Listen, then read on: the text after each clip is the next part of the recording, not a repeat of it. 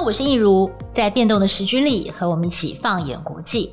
台视新闻的资深编译团队有多年专业的新闻经历，为您聚焦国际时事，带来最有深度的国际观测和新闻评析。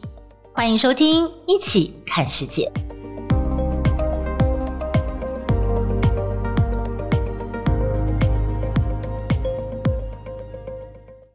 Hello，大家好，欢迎收听《一起看世界》Podcast，我是一如。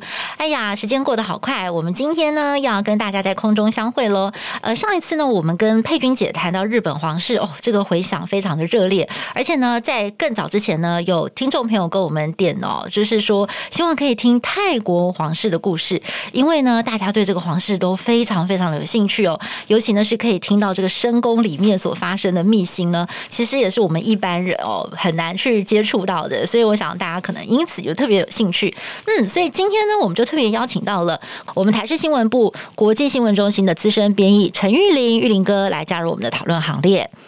好，那此外呢，今天节目当中非常特别，我们还邀请到了另外一位呢，是在台湾念书的泰国学生，那么他呢也会来跟我们分享一下，哎，他所看到真实的泰国。哎、欸，这个呵呵 玉林哥，你最近有稍微轻松一点了哈。之前那个美国大选真的是让你忙翻了，是是是，就翻译了两场这个总统大选辩论，都是口译。幸好第二场有恢复正常，没有像第一场吵成那样，对不对？对，不会把我们搞得太惨。好啦，我们今天就来聊轻松一点啦，你也可以放松心情啦，来聊一下泰国王室。OK，哦，OK，泰国王室呢，我们当然要来八卦一下啦。哦，最近很热哦，都一直上新闻，是，从来泰国王室没有这么红过。哎，对不对？嗯、我记得这个现任国王瓦吉拉隆功的爸爸普美蓬在位的时候，嗯、好像都是政通人和，一片祥和，对，对，不对爱民，嗯，都没有说哎有这么多事情可以报这样子。哎，没有想到换他儿子上来的时候，哦、真的是不得了，不得了，每天那个新闻爆量这样子。那包括说现在泰国爆发的示威抗议，还有就是他们非常有名的泰国版的《后宫甄嬛传》。是的，OK，好，那我们先来从这个泰国版的《后宫甄嬛传》开始讲起。好了，这个瓦吉拉龙宫啊，听说是泰国王室呢，就是近百年来第一次哦，敢册立嫔妃的国王哎、欸。嗯哼，你看他爸爸一生只爱一个人，嗯，就是他妈妈，没有没有再册立什么嫔妃哎。嗯，结果你看他儿子一上来，先立了皇后，再来要立一个贵妃，是哇，这这个违反时代潮流啊，可以这样说吧？哎、欸，所以这个瓦吉拉龙宫到底是个什么样个性的人呢？玉林哥？他是一个有一点，就是从以前当王储的时候，就是比较玩世不恭的一个态度。嗯，那他在他也长期的就是待在德国那边。嗯哼，然后这几年他就是包下了一个什么阿尔卑斯山巴伐利亚那边的一个豪华的度假饭店。嗯，哇，他身边大概有呃，包括他的嫔妃啊，他的随从人员大概一百多个人，他就把整个饭店给他包下来了。哦，然后就住在里面，享受那种奢华的生活。哦，就是过着古代。帝王般的生活，是是是，是。现代帝王如果过这样，早就被逼下台了。因为没想到他现在他还可以过着古代帝王般奢华的享受。哎，嗯，他真的非非常的另类。OK，那他就是因为爸爸几年前他的父亲几年前过世了嘛，嗯、那这个他就被呃立为这个，他就接接任了，嗯、就是继位就变成了国王。那么他可是他的这个。皇后苏提达好像跟这个嫔妃贵妃施妮娜两个人闹得很不和，对不对？是是是，而且尤其是这个施妮娜，中间还一度被废耶。对，没错。哦，这个真的好像《后宫甄嬛传》。好像是有一阵子他失宠，嗯，被废废掉了。听说是苏提达非常的不满他，我特别去查了一下苏提达的背景，嗯、就是现在的皇后啊，嗯、她今年好像是四十二岁吧，而且她长得非常的漂亮哦。是是，然后她之前啊，好像有呃有这个。当过空姐，对不对？对，没错。后来呢，又跑去当了这个瓦吉拉龙宫身边的这个侍卫官。嗯哼，嗯。然后后来就是传出，哎，他们有恋情。嗯、可是瓦吉拉龙宫之前已经结过好几次婚了耶。是，以前至少有两三任的妻子了。哦，哦，然后后来好像每次都是因为有新欢出现，就跟旧的分手这样子。那现在就是他在册立了这个皇后之后，他跟苏里达在一起，就是立了她为皇后之后，嗯，那这个施尼娜她又是什么背景出身的？施尼娜也是他身边的一个随从之类的，嗯嗯、然后慢慢的又亲近他，得到他的宠爱。哦，哎、嗯欸，这个施尼娜听说来头不小哦，他是军人是不是？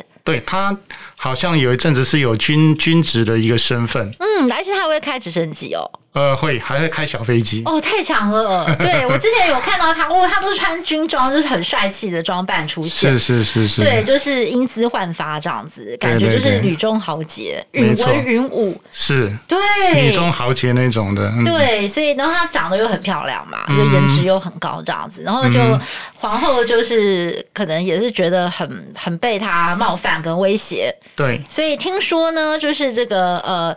施妮娜第一次被罢黜的时候，就是皇后嗯。的这个呃的运作，好像是有这样子的说法啦。对，但是我们没有办法去证实这件事情，这是都是宫中的八卦軼事。嗯哼。结果后来呢，更劲爆的是，在今年的这个秋天的时候啊，嗯哼，瓦吉拉龙宫带着他这个一票的这个呃水户，对对，嫔妃全部跑都跑到那个德国去避难，因为这个 COVID nineteen 嘛，对，就没有想到。他居然把施妮娜接到德国去了，嗯，而且还给他恢复了所有的名誉跟头衔，而且呢，听说那个。施妮娜从那个监狱出来的时候啊，因为她被废了，她被关到监狱，我真的是 打到打入冷宫，对，打入冷宫，不只是冷宫，还是。监狱哦，真的是很惨。嗯，就把他接出来的时候，首先呢，就是好像在泰国机场的时候，就好多人拍到说什么，呃，泰国王室帮贵妃买了好好几十套呃十几套的华服，嗯都是名牌的衣服，对，嗯哼，然后等到。这个施尼娜的飞机在德国降落的时候，哎、嗯，瓦吉拉隆功亲自拿了一把雨伞，哇，上去撑伞把它接下来，哎，哇，怎么怎么回事？哇，这在泰国这个真的是很 嗯惊天动地、劲爆的，这是向来只有别人帮国王撑伞，怎么会有国王去帮贵妃撑伞？这贵妃是何许人也？是啊，这是应该。不晓得他们之间又发生了一个什么样的一个转折，哦居然能够这样子败不复活，对，而且呢，通变成这样的一个一个一个呃，好像是重返荣耀的那种感觉。听说是施妮娜的这个一个好姐妹，一个闺蜜，嗯，那个时候有跟着瓦西拉隆功一起到德国去，到德国去，就是她好像就是在在她的旁边，就是跟她讲了很多施妮娜的好话。哦，嗯，我有听听到这样子的一个传闻，当然也不知道是真是假了，嗯、反正他就是重返荣耀，而且呢，嗯、瓦吉拉龙宫之后呢，跟他还公开晒恩爱，然后听说皇后很生气嘛，嗯哼。嗯，他就跑去瑞士躲起来了，嗯哼，不想跟他们见面。嗯、哦，结果后来啊，为什么？为什么就是他们这一大家子人呢，又回到泰国去了？德国对于泰王一直待在德国那边，然后他们泰国的国内又发生这么多的示威抗争，然后有很多的那种民运人士、学运的领袖都被抓起来了。那德国那边应该是欧洲那边的国家比较重视人权嘛？嗯哼。那他对于这种泰国发生这种这样的这个状况是不太能够接受的。嗯。那他们认为可能就是泰王他躲在德德国那边，他是不是在幕后发号施令？哦。哦，然后叫军政府叫那个谁帕拉育总总理帕拉育，然后你就把把那几个给我抓起来就好了。嗯。德国可能是这么认为啦。嗯。然后，所以他们对泰王在。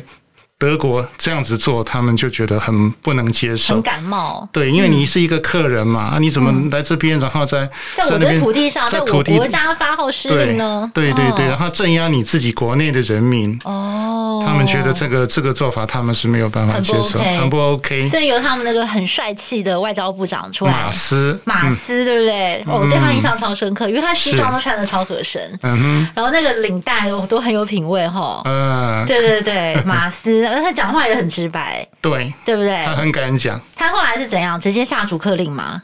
他就说，他已经讲的话很明白了，就是说，如果泰国国王瓦吉拉隆功，你还这边要再这样子远端治国的话，嗯、我们可能就是不接受你，嗯、你你可能就是还是回回国去会比较好一点。嗯、结果后来十月中那个时候，瓦吉拉龙宫跟他们一群人就回来了，就回去了。对对对对，回去之后德国马上就说：“你们不要再来了，不要再来了，不欢迎了。哦”果真是把他们赶回去了。哦，OK，哎，不过我觉得泰王这样也是很夸张哎，是对不对？就自己国家这个 COVID nineteen 其实也是现在各国的领袖都焦头烂额了。没错，哎，结果没有想到泰王就是他就呃哎也没有关系。啊，反正我就是继续在这边呃度假，对，好像一开始本来有个说法是说他想要避、嗯、避开这个 COVID nineteen，对不对？对，所以他跑去德国躲起来。嗯、可是德国的病例不是比泰国多很多吗？对，那时候德国应该有四十多万的那个确诊病例跑不掉，对因为泰国好像还不到一万人吧？对，那他为什么跑去德国躲起来呢？这个这个让人无法理解。嗯，而且他泰国的皇宫也很漂亮啊，是是是，是，应该是不会输给那个。不会输 给德国的那个豪华饭店吧？所以他的一些做法就让人实在是有一点猜不透哦，匪夷所思，匪夷所思这样子。而且你他跑到德国去，那花不少钱呢。对呀，对不对？他那个包机过去，一群人，然后当然台湾它有三架波音七四呃七三七的那个客机，可以把这一群人把他所要的一些物资全部都给他运过去。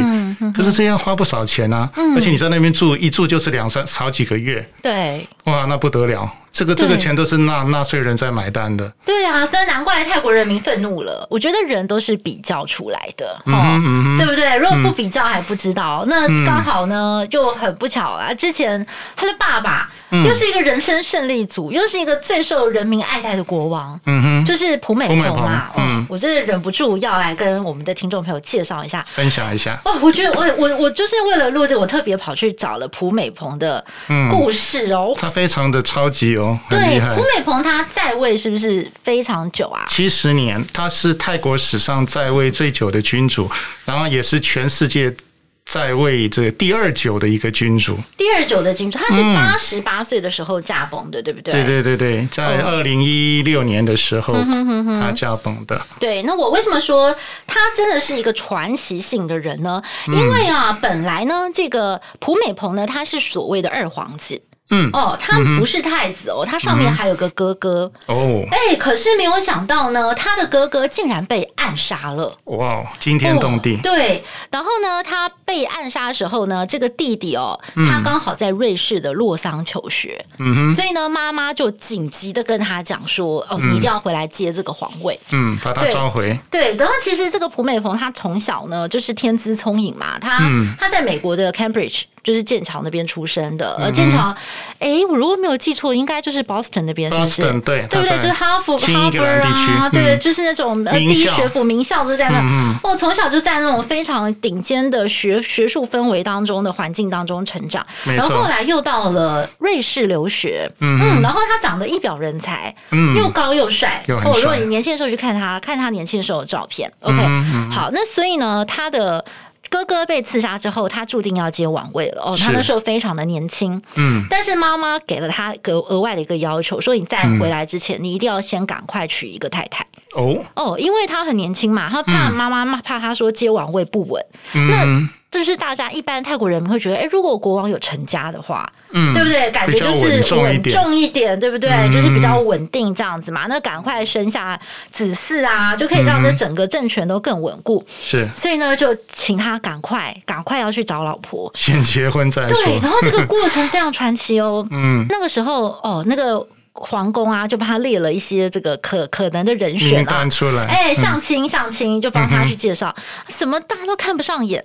结果这个时候，他们就给他推荐了一个泰国驻法大使的女儿。哦，对，然后这个女儿呢，当时也是在巴黎哦，叫做施丽吉。施丽吉，她非常的漂亮，她好像就是在呃法国就是读书的时候，她也是学这个音乐的，反正她就是很厉害这样子。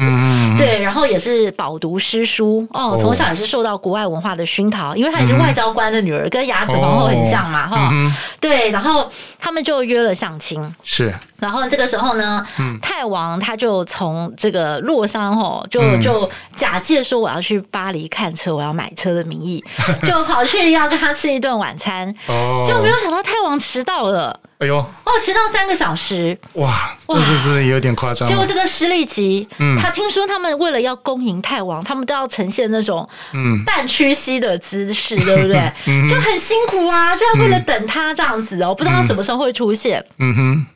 就弄得就是整个人都很累哦，然后所以那天晚上呢，这个施利吉就没有给他好脸色看哦，就听说吃的那顿饭很火爆，还还会呛太王。哎呦，哦，但是没有想到呢，蒲美龙。就是喜欢，蒲美鹏就是喜欢他，就是喜欢，就觉得哎、欸，这个女孩子真的是很有个性，不会对我就是毕恭毕敬哦，她还会呛我嘞，哎、欸，而且就是饱读诗书，我觉得她很棒。嗯哼，后来就展开热烈的追求哦。然后呢，这个他们两个的感情是怎么加温？听说有一次就是呃，因为泰王很喜欢开跑车啊，嗯，哦，有一次在欧洲开跑车的时候，就不小心出了车祸，哎呦，嗯，还蛮严重的哦，他因此就是右眼好像就影响到他的视力。嗯，在这个住院期间呢，施利吉就是呃随侍在侧，就是真的是彻夜不眠在照顾太王，两、哦、个人的感情就迅速增温。对，然后就 就直接他们两个后来就就结婚啦。哎、欸，是一九五零年的时候结婚的哦。然后结完婚以后呢，哎、欸，成这个成了家以后就定天下了，对，就举行了加冕大典。嗯哼，而且他跟这个施利吉皇后结婚六十六年啊，婚姻生活幸福美满。嗯，他们总共有一个儿子，三个女儿。嗯嗯，那这一个儿子就是瓦吉拉隆功啊，然后三个女儿嘛。哦，好，其中另外一个很有名的女儿叫施灵通公主，就是这个瓦吉拉隆功的妹妹。哦，她就是有遗传到这个泰王的这种勤政爱民，然后还有他的这个脑袋也是非常的聪明，聪明，所以人家都叫她科技公主啊。嗯，对对对，因为她学科技的嘛，她好像要到。武汉大学念书，是对，然后他也是非常勤政爱民，所以那个时候泰国人就想说，呃，为什么不是这个公主接，对不对？为什么要给他儿子？对，那当然，这个蒲美鹏他中间他的太太好像有有有一个皇室八卦是说，他传出传出说，因为呃，蒲美鹏他要他的这个这么长在位这么长的时间哦，其实泰国不断的在闹政变。对，对不对？好像闹了二十几次哦。他每次要调停，跟军方啊什么政界要调停，其实搞得他心力交瘁。是是是。然后听说他有一阵子得了忧郁症哦，嗯，然后他的太太好像有点受不了这样子，对，然后好像感情上有一些状况，可是这都没有证实哦。但是表面上大家看起来就是泰王非常的专情，胡美鹏非常的专情，他一生就只爱他这个太太，而且这个太太施力吉皇后有跟他讲哦，你只能娶我一个，你你不可以给我纳嫔妃。哎呦。嗯，他就说有后宫，嗯、对，不可以有后宫。嗯哼，他说好，他真的有做到。哇，不简单。对，而且啊，你知道这个蒲美鹏多厉害吗？嗯，他会讲七国语言呢。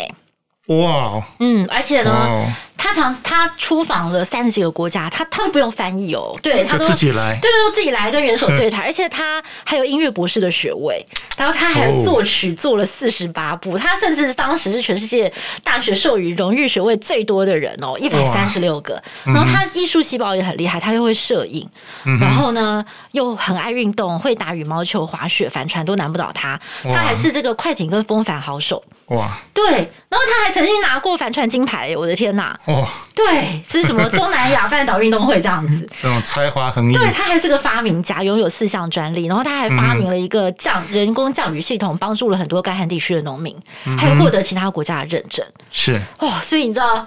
有这样子的爸爸，你觉得现在 他儿子傻眼了，他儿子怎么办？怎么办？好压力好大，对不对？对对对对。所以他爸爸就是人生胜利组啊，没错，又勤政爱民，嗯哼，然后听说又很有政治手腕。嗯嗯，他好像都有办法叫政敌哦，都是两个人斗嘛，嗯，叫叫到我跟前下跪，两个人互相认错忏悔，和解，上演大和解，嗯，电视转播，泰国人就觉得哦，这个国王太厉害了，哦，所以大家真的是非常的崇拜他，没错没错，嗯，所以 所以一下子，我觉得泰国人有有点。就就觉得是有点转不过来，怎么会？嗯，儿爸爸跟儿子差这么多，落落差太大了。嗯，所以瓦吉拉隆功还是个太子的时候怎么样嘞？他就是那时候就开始玩世不恭，他喜欢玩刺青啊，弄什么。然后他在德国的时候，那时候他就已经常常跑到德国去。然后有媒体拍到他说还穿个短背心啊，然后穿个什么露肚脐的那种那种服装，很休闲的，很休闲的。对，然后他又喜欢骑单车什么的。然后还有媒体还拍到他有一次在二零零七年的时候，帮他的狗狗过生日。哦。他有一只爱犬，就是贵宾犬，啊，然后那时候他的爱犬过生日，然后他的第三任妻子，跟他一起办了一个 party，帮那只狗狗过生日。但是那个那个影片里面非常的劲爆，因为他第三任妻子只穿的衣不蔽体，OK，哇，那个那个真的是大，然后后来瓦迪拉隆功还做了一件非常夸张的事情，他还封。就是把他的那只爱犬封为空军总司令哦，哇！狗狗当空军总司令，嗯，后来对，后来他那个狗狗就死掉，他还很伤心这样子。哦，所以难怪这个泰国人民真的是受不了了，受不了，他爆发了这个抗争。所以他们这次的抗争诉求是什么呢？诉求他们这是就是好像他们模仿。电影《饥饿游戏》不是举起了三只手指吗？嗯、所以他们也是一样，在示威抗议的时候，群众都会一起举起这三只手指，表示他们有三大诉求：嗯、一个就是总理下台，是。要总理那个帕拉育下台；第二就是要修宪，还政于民；是第三大诉求就是王室改革。哦，嗯、所以真的就是也是其中有很大的原因是冲着王室来的。对对对。然后我有看到，就是好像这个皇后苏提达的车子，好像在这个碰到示威群众，还有被包围吼。但是这次皇室的感觉很低调哎，对对不对？以前你如果敢上街抗议皇室，这个甘冒大不讳是被判刑的。没错没错。嗯，但是这次他们非常的低调，好像也不敢再触怒人民了。对对对。瓦吉拉隆功是不是还有出来接受专访啊？对，好像有。嗯然后他也说：“哎呀，我我是爱人民的，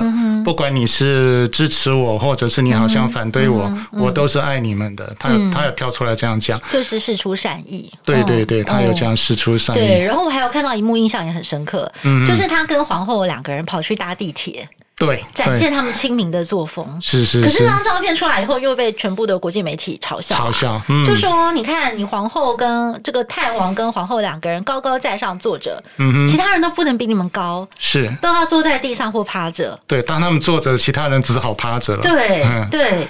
然后就觉得说，哎，这个好像有点不接地气哦，嗯、跟现在的国际潮流有点这个背道而驰。你你要表现亲民，但是你又表现那种高姿态，嗯，对好像反差很大。对，但是我我就说话说回来，就是其实在他父亲蒲美蓬当政的时候，都不会有人觉得这个画面有什么问题。是是是，就是因为蒲美蓬非常的勤政爱民，是是，然后他自己本身又很行得正，就让泰国人很服他，对不对？嗯嗯嗯，所以大家就会觉得，哎，我们对。国王这样尊敬是应该的，大家都不会觉得这有什么问题。是是是。可是，但是当这个呃现在的这个泰王他的表现不被人民认可的时候，就觉得好像做什么都不对了。嗯、没错，嗯，因为其实那个跪拜对人民、对国王、对王室跪拜的这个礼。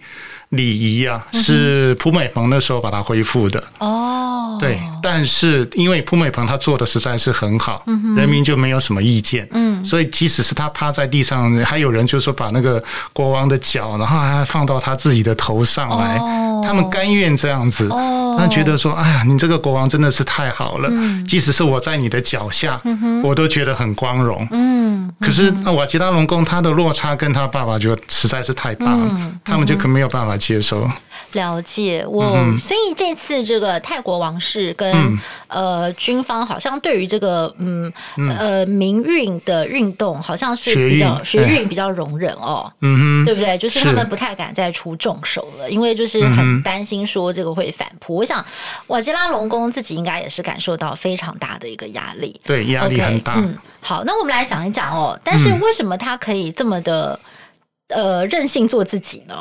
瓦吉拉隆功 背后是不是有靠山啊？哎、欸，我就觉得如果他跟现在其他欧洲的王室、日本王室比起来的话，哦，他这个真的是嗯很大胆哎、欸，是是是，对不对？如果你在欧洲敢这样子，你在日本敢这样子，我我看那个王室马上都已经被推翻，翻掉了。对，那他为什么他有这样的底气呢？因为基本上他是得到军政府的支持，嗯，因为军那个泰国的政坛长期以来就是由王室，然后军政府两个两个两大势力在把持的。是那王室跟军政府两个之间就是互相的互通信息，互相彼此的。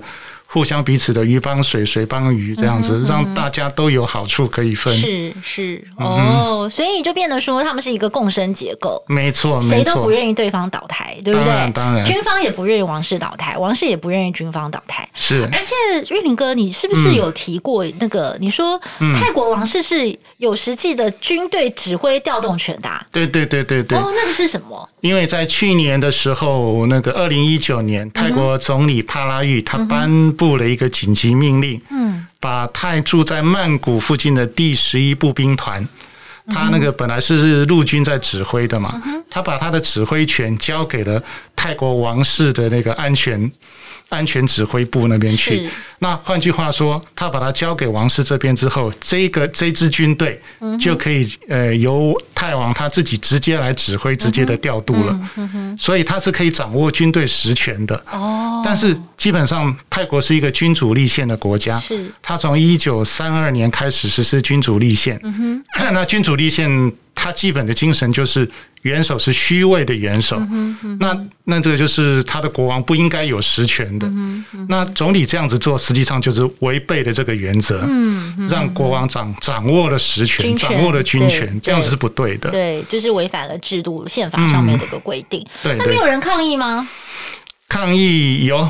就是就为什么现在的现在的学运他们为什么会这闹得这么这么凶？就是其中一个原因就是在这里，因为他想要修改宪法，还政于民。哦，原来是原原来是这个原因。对对对对。嗯，而且听说啊，这个泰国王室富可敌国哈。没错没错。他们到底多有钱呢？嗯，那个数字好像大家都猜来猜去的。嗯。但是据我所看到的资料，大概少的有四百亿美元。嗯。多的可能，他们说可能还有七百亿美元。哇！他们据据他们估算，哼，这个泰国王室的资产，他拥有的财富是英国女王的十倍。哇！天哪，这么多！对对对对。哦，哇，那这个数字真的是很惊人呢。是是是，没错，哦、他们的那个真的是不得了，那个像是。泰国王室根据我们的资料哈，嗯，他拥有六千五百六十公顷的土地，嗯哼，然后有四万笔的租约，哦，所以这些土地很多都是租出去的，包租公，他是包租公，他就收钱就好了。那么很多很多的土地都还是精华地段哦。哦，在泰国吗？对，都在泰国是呃精华地段，像是租给什么百货公司的那种的哦，那个都是非常有价值的一个地段。是。然后泰泰王瓦吉拉隆宫，它还是泰国第二大借贷银行，泰国汇商银行的大股东。哦。他拥有百分之二十三点四的股票，也是超过两成的股票。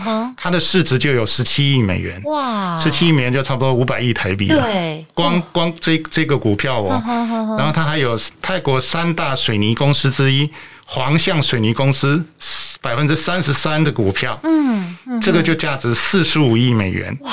这一算下来就是一千多亿台币了。哇，哎，我还看过一个调查说，嗯、如果把泰王一个人哈，嗯嗯、然后就是这个泰国皇室的资产全部都挂在他名下，嗯、然后拿来跟这个世界的首富排行榜比的话，他好像可以排到第六名。哎，哦，应该可以。嗯，所以他们真的是非常有钱，哦，非常有钱。嗯、哦，所以会不会是因为这样？就是人民对他们的要求其实也蛮高的，尤其是看到如果现在的泰王跟爸爸落差这么大，嗯、又不能那么的勤政爱民，所以我这次看到有人说，这次的这个抗争不是世代之争，而是贫富之争。没错，泰国在过去这一年经济上是不是受到了很大的冲击？是因为那个 COVID-19 的影响，那封城锁国，嗯、哼那。很多观光客都来不了，可是泰国是以呃观光占它的 GDP 的比重是非常高的。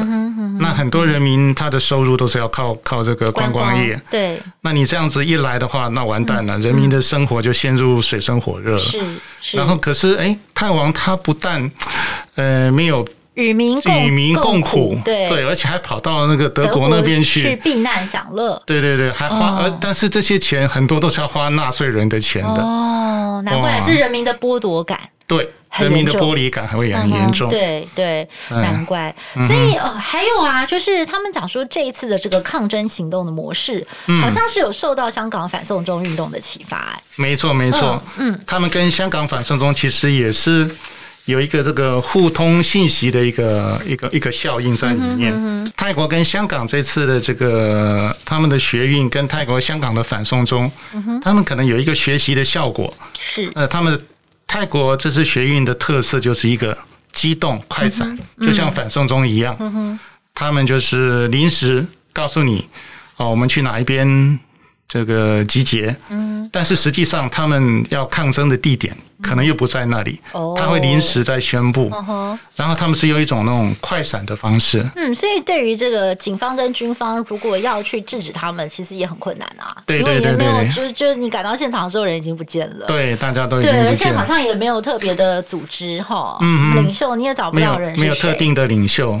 嗯，不过啊，这次的这个呃，他们发起的这样子一个抗争运动啊，国际社会的观察是什么？有没有给他们这这个民主运动力挺呢？还是都是持观望的态度？基本上，我觉得香港那边的情势，好像国际间比较会注意到它。嗯嗯、可是因为泰国它长期是一个中立国家嘛，对对，所以它引起的那种注意，好像就比较没有那么多了。嗯。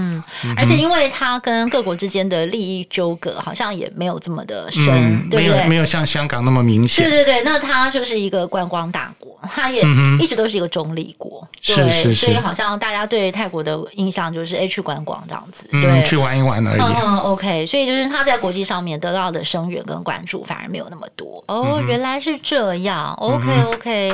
嗯，所以这个我们看到，就是泰国这次的这个抗争行动呢，其实也是。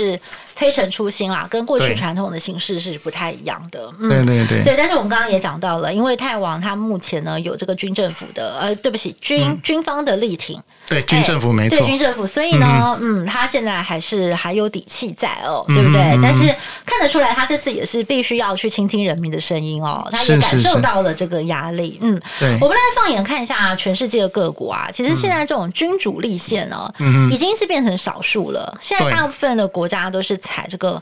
共和对不对？嗯、共和制嘛，就是所谓像以美国为首的这样的一个总统制、嗯、共和制的国家，哎、嗯，比较少是这种还保有君王。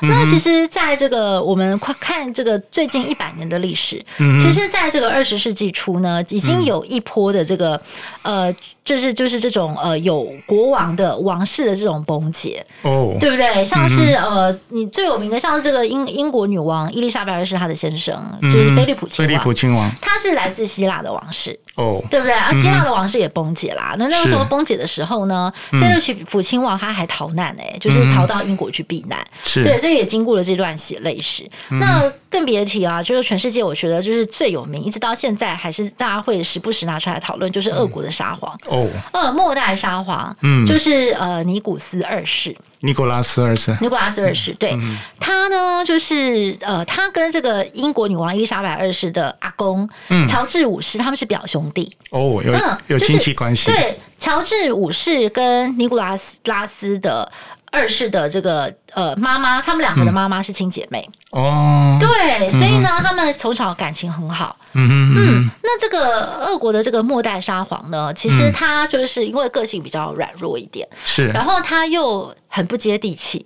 他搞不太清楚说人民到底在要什么，他没有去倾听人民的声音，然后那个时候又呃优柔寡断，很多事情做不了决定。是，然后呢，对外又想要扩张嘛，对不对？那个时候，所以呢，其实国内的状况已经很不好了，然后那个时候共产党也开始起来了，对不对？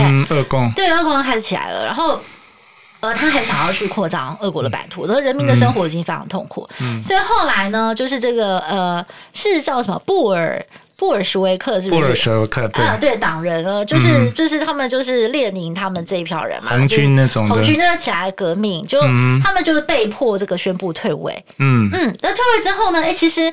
那个时候，尼尼古拉斯二世他本来是想要带着他们全家人跑的，逃亡，跑到逃到英国。他所以他去跟乔治五世拜托他的表、嗯、表兄弟，就说：“哎、欸，你可不可以收留我们？”嗯、本来这个表兄弟跟他感情很好啊，就说：“哦，没有问题，你过来。嗯”可是呢，听说那个时候真的很不巧，就是尼古拉斯二世的他的女儿哈，三个女儿那时候得到了麻疹，嗯，不能远行。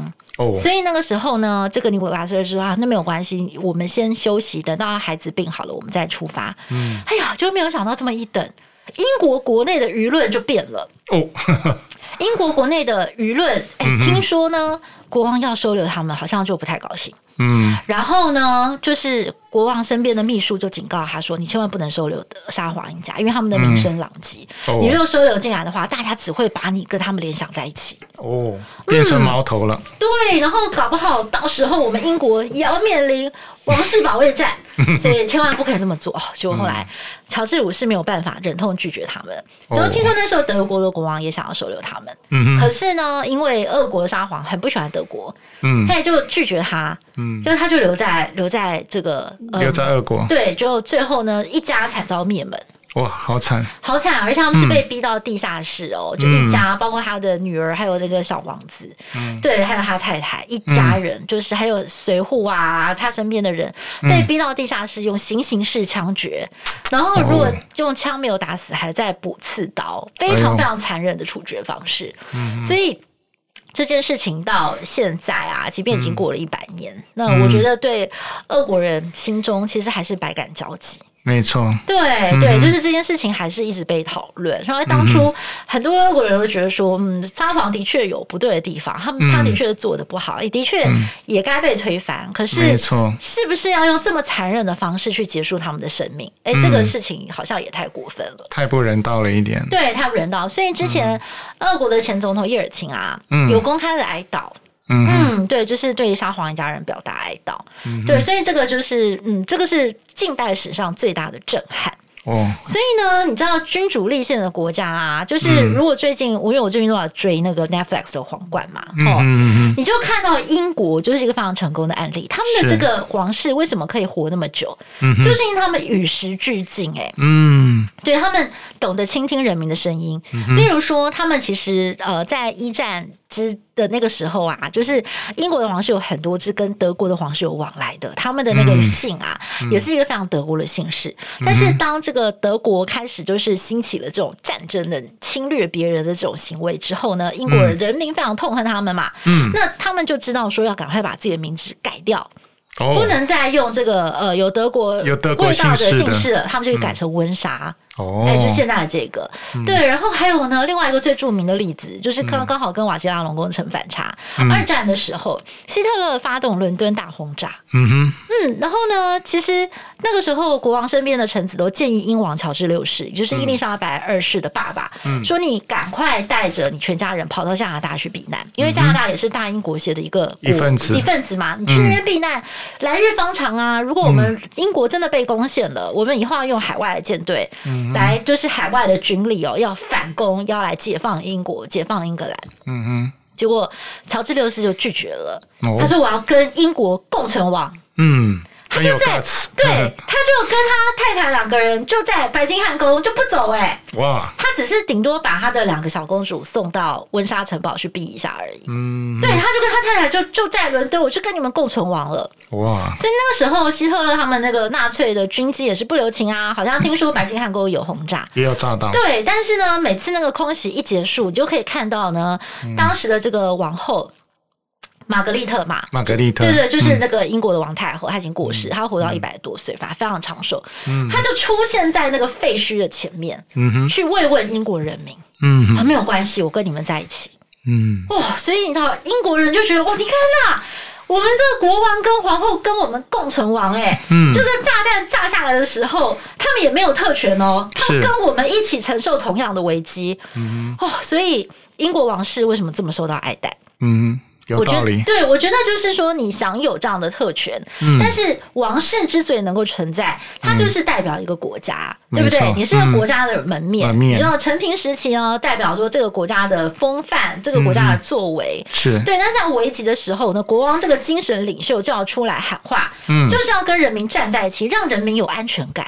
对，让人民觉得说没有关系，我们的国王是跟我们在一起的。嗯嗯，对。然后另外一个例子，嗯，那个日本发生三一大地震的时候，嗯，你看那个明仁天王八十几岁了，嗯，跟他太太美智子皇后两个人跑去东北灾区，是。跪在榻榻米上面，哇，倾听灾民在哭诉，哦，我们的家没有了，然后这逃难的过程，亲人也失踪了什么的，他们就不断，然后两个老人家这样子跪。跪跪了很久，不断的点头，有没有？嗯，哇，那个那一幕也让人看得非常的感动。嗯嗯。所以其实，在为什么现在这些君主立宪的国家都还能够，他们的皇室还能保存？嗯哦，就是在皇冠里面，Netflix 的皇冠里面有讨论这件事情，就是说，呃，英国的皇室呢，就是借由那些演员讲出了，就是他们的心中的心里话。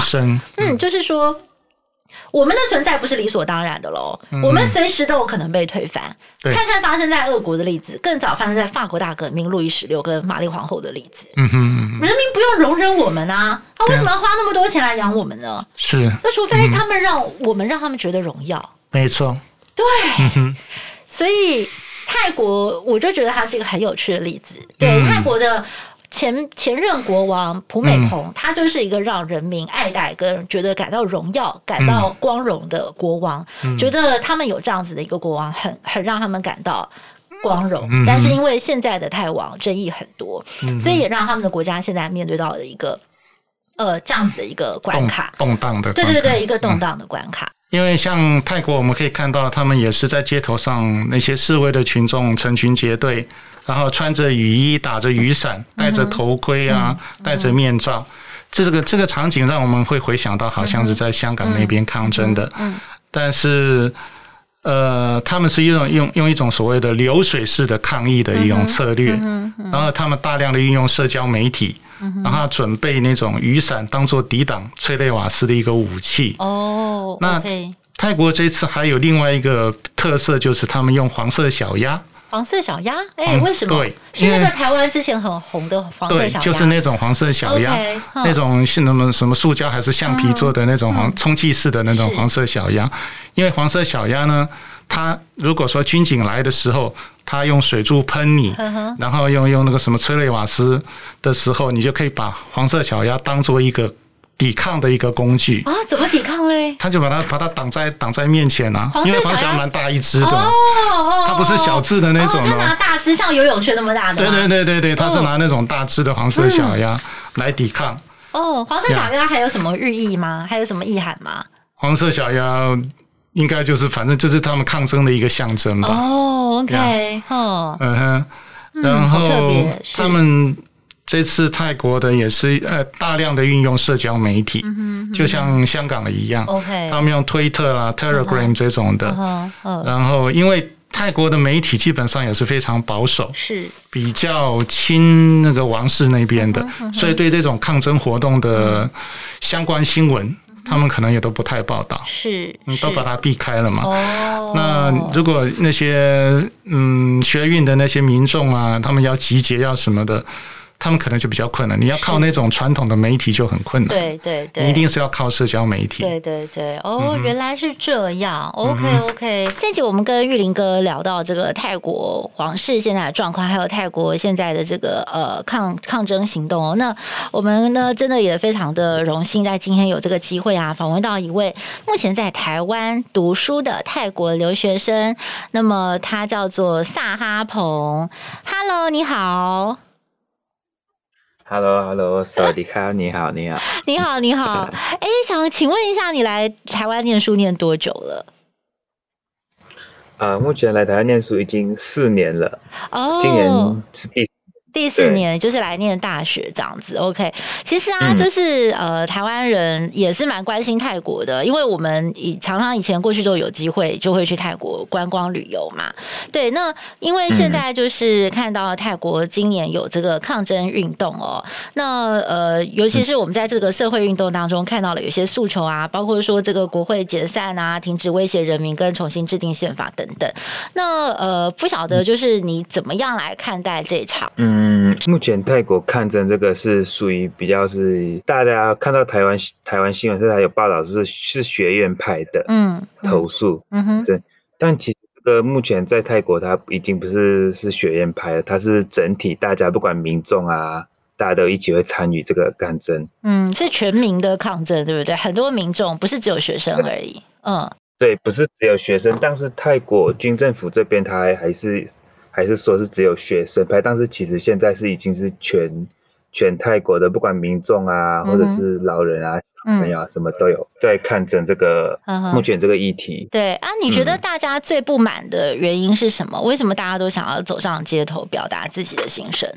我觉得大家目前最不满的原因，像我们年轻代的，可能最不满第一点就是第一点就是解散国会，解散国会就是因为泰国军政府目前势力，它就是。都自己在掌控那个掌控泰国的一些权力啊，政治，嗯嗯哼，像是选选选总理啊，或者是选什么等等的，嗯哼，泰国人民在我朋友中最不满，可能就是总理这一部分，大家都想要换掉目前担任的总理，因为觉得他是不会。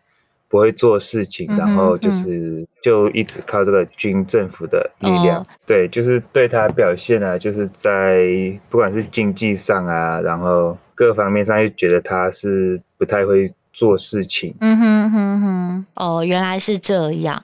那另外啊，就是这个受到新冠肺炎的影响，嗯、就是因为我们知道泰国是呃非常大的一个观光大国，就是很多台湾人都会去那边观光。那今年因为受到新冠肺炎的影响，嗯、就是国境都关闭了。那是不是的确这件事情对你们的经济有造成很大冲击呢？嗯。嗯，像这个新冠疫情影响，加上目前泰国在看的这个，真的受到很大的影响，在泰国，尤其是刚刚您有提到的是观光产业，对对，在我地区是比较偏是比较多华人潮州人地区，大部分我身边人都是做导游这行业的，导游哈，对旅游，嗯，对，所以现在他们现在已经整整快两年了，都没什么工作，嗯，对。因自从去年开始，因去年是首先是干涉政治的问题，嗯、哼然后后来就接着新冠疫情，嗯、哼然后受受了很蛮大的影响。关于这个疫情部分，嗯、哼他们现在都是只有在家或者是就日常生活的，就是生活，然后也有他们也有压力，有压力就是不知道要怎样。在找钱啊，就是赚钱之类，嗯，因为他们每天都要花钱之类的，所以这也就是为什么，就是大家都很愤怒，想要上街抗议，对不对？就是因为经济上也不好，然后政府上、市政上可能也没有什么具体的。作作为可以帮助大家，嗯，OK，对，嗯，然后另外啊，就是嗯，你自己怎么看泰国啊？就是你觉你眼中的泰国是一个怎么样的国家？你对它满意吗？你希望未来的泰国可以走向什么样的道路？我眼中泰国是比较，嗯，希望是比较偏向的还是自由民主这样，嗯哼，嗯哼，希望。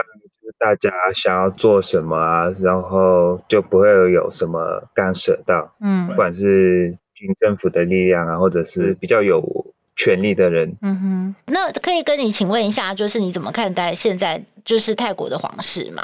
皇室吗？嗯，其实我觉得在大家就是国外人感觉是这个皇室就是说皇室这样会冒犯到王法什么？对对对对对对。但我个人觉得这条法规在我们当地，就是我个人的觉得是没有想象在国外人的眼中那么的严重这样。哦，OK，所以在当地可以讨论皇室的问题吗？呃，在当地这个这个问题的确是呃，我们讨论嘛，也不会相当于讨论，就是稍微有提到，嗯哼，对，会提到，因为目前像我们这一代年轻人，就是看目前的皇室十四王也是不是。不是很喜欢他，嗯嗯哼，因为很多的很多的原因因素，就是他有干涉到政治啊，因为我们泰国的宪法就是规定说皇室不能干涉到政治的问题。嗯哼哼哼，他的各方面的一些行为啊，也是受到我们人民很大的影响。嗯，我们最主要就是有投诉说改改在宪法这个不是不是因为他有权，就是因为。